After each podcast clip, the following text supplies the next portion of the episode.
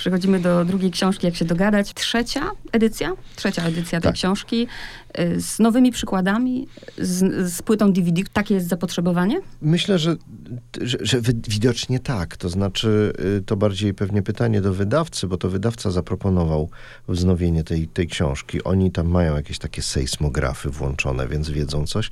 Ale myślę, że to jest taka książka, której nie warto kupować poprzednich wydań, dlatego że ze względu właśnie na tę warstwę przykładową, która powinna właśnie dotyczyć jakiegoś takiego języka współczesnego, niekoniecznie języka polityki, chociaż tu jest dużo przykładów politycznych, ale takiego języka, który gdzieś tam płynie z dyskursu, e, dyskursu publicznego. Co się zmieniło w tych trzech edycjach, to jest, e, jak pierwszy raz wydawca zgłosił się do mnie z potrzebą, mm, że- żeby, żeby, żeby napisał taką książkę, z, wspólnie z panią mm, Anetą Załazińską, to wymyśliliśmy wspólnie z wydawcą, że to będzie książka o przemawianiu, to znaczy o retoryce jako o sztuce przemawiania, bo też taka była potrzeba, to znaczy ludzie, którzy przychodzili i przychodzą do nas nadal do, y, na Uniwersytet Jagielloński do studium, podyplomowego studium retoryki, chcąc tam studiować, to są często ludzie, którzy mm, chcą się nauczyć publicznie zabierać głos, na przykład prowadzić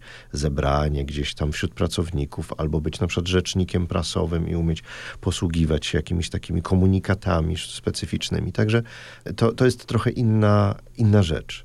Natomiast y, ta potrzeba, myślę, ewoluowała. To znaczy jest chyba dosyć jednak wąska grupa ludzi, którzy chcą przemawiać i chcą, jest im to potrzebne w, w życiu, a szersza grupa ludzi, którzy chcą rozmawiać i którzy chcą e, być wysłuchani i którzy chcą się nauczyć na przykład odpowiednio argumentować i chcą się nauczyć przekonać e, drugą stronę do swoich racji, ale też e, słuchać racji tamtej strony i być może dać się przez nią przekonać, bo to chyba o to głównie chodzi. Nie, no na pewno o to chodzi w komunikacji. Posłużę się też tytułem jeszcze, y, jak się dogadaliście z panią Anetą, bo ciężko się chyba pisze książkę we dwoje. Czy po prostu mieliście podział ról od razu? Tak, mieliśmy podział ról od razu. Y, Ja nie bardzo wierzę, znaczy znam takie tandemy pisarskie, które sobie świetnie radzą, na przykład Anna Bikont i Joanna Szczęsna, ale one po prostu bardzo dobrze potrafią pisać w podobnym stylu. My mamy zupełnie różne e, style z, z, z Anetą. E, I tak naprawdę y, każdy z tych rozdziałów jest nawet podpisany naszym nazwiskiem, więc można to, to rozróżnić. Ona jest zresztą językoznawcą, praktykiem, więc te, ta, te części dotyczące porad właśnie są jej autorstwa, a te analityczne dotyczące mm, współczesnego języka, e, współczesnego dyskursu e, są, są moje. Teraz wątek szkolny, bo w nowej podstawie programowej pojawiła się, mm, pojawił się zapis o elementach retoryki w nauczaniu języka polskiego. Ja będę tę książkę polecać nauczycielom na pewno. Myślę, że to jest bardzo dobry, mm, bardzo dobra baza do tego, żeby uczeń wiedział, jak się dogadać, jak się odnaleźć. No właśnie, można powiedzieć taką e, podstawą ideologiczną tej naszej książki, jak się dogadać, jest, że retoryka jest e, jak erotyka. Teraz może się część e, nauczycieli oburzyć, ale to my oczywiście nie mówimy, to jest tylko porównanie. Chodzi o to, że mm, retoryki nie ma sensu się uczyć. To znaczy, to nie jest wiedza. Gramatyka jest wiedzą. W gramatyce są pewne reguły, których należy się nauczyć, które należy znać. Natomiast retoryka nie ma reguł. W retoryce nie ma reguł. E, Retoryka mm, jest takim rodzajem świadomości, czy też samoświadomości, e, który powinniśmy mieć, mm, żeby być skutecznym mm, rozmówcą, żeby być skutecznym e, i słuchaczem, i, i mówiącym. Więc y, to jest tak trochę jak z erotyką, to znaczy y, nie, nie bardzo wierzę, że ktoś zostanie e, doskonałym kochankiem po przeczytaniu jakiegoś tam po, po poradnika erotycznego. E, Raczej może wpaść w kompleksy. Ale ja też studentom retoryki, już wprawdzie nie prowadzę tam zajęć, ale kiedy, kiedy prowadziłem zajęcia na studium, w tym studium retoryki, to, to mówiłem, żeby nie czytali mów wielkich mówców, bo to nie o to chodzi, żeby oni naśladowali styl Cycerona, e, czy Quintiliana, e, czy nie wiem kogo, Gandiego na przykład, prawda?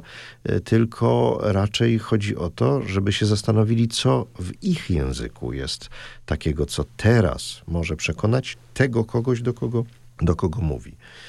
I właściwie w tej książce nie ma zbioru zasad, reguł.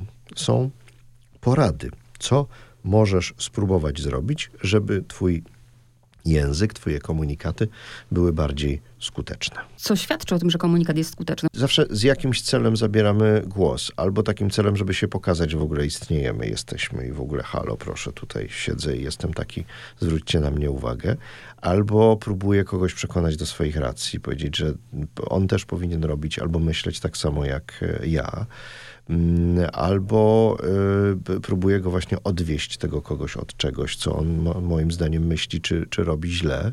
Mm, ale zawsze mm, potrzebne jest w komunikacji ustalenie pewnej takiej relacji równości, powiedzmy. E, mówi się o czymś takim, jak jest taka metafora, podstawa komunikacji. No podstawa to znaczy, że obaj czy oboje, w naszym przypadku musimy stać na tym samym gruncie. Najpierw ustalamy te punkty, e, co do których się zgadzamy, na przykład, że ważne jest dla nas, dajmy na to, dobro naszego kraju.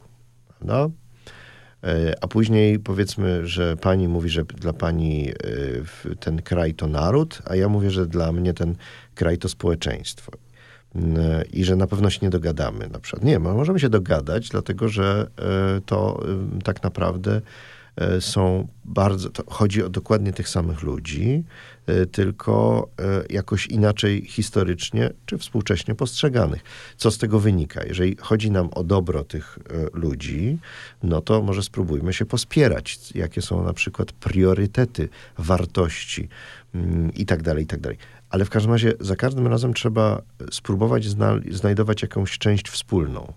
E, jakiś e, element, co do którego, wiadomo, że będzie protokół rozbieżności, ale co do którego możemy się zahaczyć jakoś o, o siebie. No i przede wszystkim musimy posługiwać się tym samym, e, tym samym językiem i ten język musi być językiem, e, można powiedzieć, nie chcę powiedzieć inkluzywny, żeby nie posługiwać się jakimiś dziwnymi słowami, no ale taki, który e, w każdym razie, który zaprasza, a nie taki, który wyklucza. Taki, który włącza, a nie taki, który wyklucza. O. Myślę o przeciętnym czytelniku, który spojrzy na książkę w księgarni, jak się dogadać. Rusinek napisał poradnik. To jest książka z jednej strony dla każdego, a z drugiej też, żeby słuchacz wiedział, jest tu podbudowa absolutnie teoretyczna. Nie są to łatwe rzeczy, ale jest też pan Jerzyk. Złagodziliście wszystko przykładami. I tak mnie, wie pan, że ja pomyślałam, nie wiem dlaczego. Pierwsze co pomyślałam, czy to ma coś związek z Bralczykiem, że pana Jerzyka wymyśliliście. nie, nie. Skąd Ciekawe, czy Bralczyk na to wpadł, wpadł. Muszę go zapytać. E, tak naprawdę to przez taką grę słów język Jerzyk, to chyba stąd się wzięło, ale też e, szczerze mówiąc zostaliśmy poproszeni e, po publikacji pierwszego wydania tej książki, zostaliśmy poproszeni przez taki program telewizyjny, E, żeby przygotować cykl e, takich, można powiedzieć, poradników językowych, animowanych, emitowanych w programie śniadaniowym w telewizji publicznej. E, I zastanawialiśmy się, jak to zrobić. Wymyśliliśmy sobie właśnie taką postać pana Jerzyka, która będzie stawać w różnych sytuacjach. Mm, ze względu na, ze względów politycznych ten, ten program dosyć szybko zdjęto, ale kilkanaście odcinków udało się nam nagrać. Nagrywaliśmy zresztą, żeby było taniej, e, to e, na przykład nie, nie zatrudnialiśmy żadnego lektora, tylko moim głosem było wszystko czytane i nie w żadnym studiu, tylko mm, pod kocem e, takim grubym kocem siedziałem i nagrywałem, żeby, to się, żeby ten dźwięk był taki jak należy, gdzieś tam w jakimś powiedzmy domowym studiu.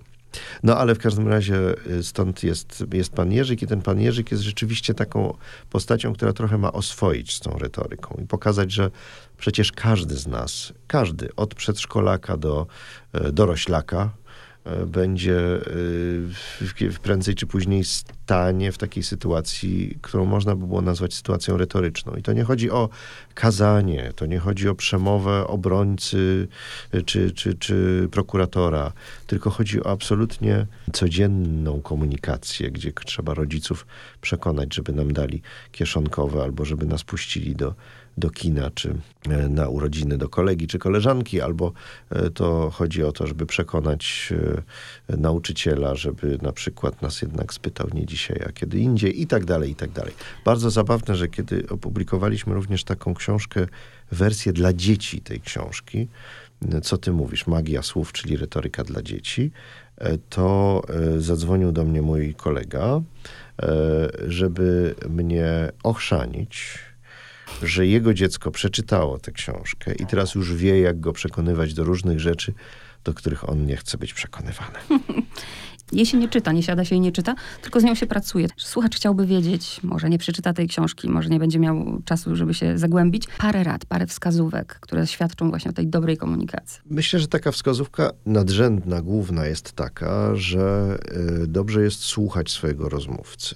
Natomiast jeśli chodzi o takie rady czysto językowe, to opowiem no może nie jest to jakaś szczególna anegdota, ale rzeczywiście taka warsztatowa historia. Otóż kiedyś poproszono mnie o poprowadzenie warsztatów retorycznych dla matek przełożonych klasztorów polskich. To nie, nie było trudno, nie było łatwe zadanie, bo kobieta w kościele nie ma głosu, więc też y, bardzo trudno było rozmawiać z tymi, z tymi kobietami. E, no ale w pewnym momencie się to udało. Ja między innymi mówiłem o, o stylu i o tym, że na styl trzeba bardzo, trzeba bardzo uważać, bo styl to jest coś, co, mm, co jest trochę tak jak strój, ono o nas świadczy, ale też jest trochę mm, e, tak, że niektórzy, że, że, że tak naprawdę styl trzeba trochę dostosować do swojego odbiorcy. Nie całkiem, ale jednak, żeby jakoś, mm, jakoś on nas postrzegał żeby jakoś czuł się zaproszony do rozmowy i obecny w tej rozmowie. Mm, I zwracałem uwagę na takie błędy, problemy języka kościelnego, który jest na przykład ksiądz nie, spoży, nie je, tylko spożywa, nie idzie, tylko kroczy E, i tak dalej. I że ja zawsze powtarzam, że jak ja spożywam, to potem mam problemy żołądkowe. Ja wolę jeść niż spożywać. Więc później jakaś właśnie zakonnica mówi, to, czyli pan chce powiedzieć, że my mamy mówić takim zwykłym językiem? Mówię, tak, to generalnie tak, żeby, żeby spróbować mówić też własnym językiem i spróbować rozumieć to, co się, co, się, co się mówi, a nie posługiwać się takimi gotowcami, które nam podrzuca no, szeroko pojęta mm, kultura. Mm, żeby skończyć tę przydługą um, trochę tyradę anegdotą, kiedyś byłem zaproszony do um, pewnej biblioteki, która obchodziła jubileusz i po tym, w czasie tej ceremonii, również hołdy składali pani dyrektor biblioteki, sponsorzy, między innymi pan Cukiernik. I pan Cukiernik wręczył pani dyrektor tort w postaci otwartej księgi zresztą i powiedział następującą frazę. Pani dyrektor, mam nadzieję, że ten tort będzie dla pani pamiątką na długie lata. Oczywiście tak się mówi, prawda? ale nie w kontekście tortów. Ja sobie zapisałem adres tej biblioteki, żeby jak po długich latach będę tam zaproszony, to żeby broń Boże nie dać się częstować tortem.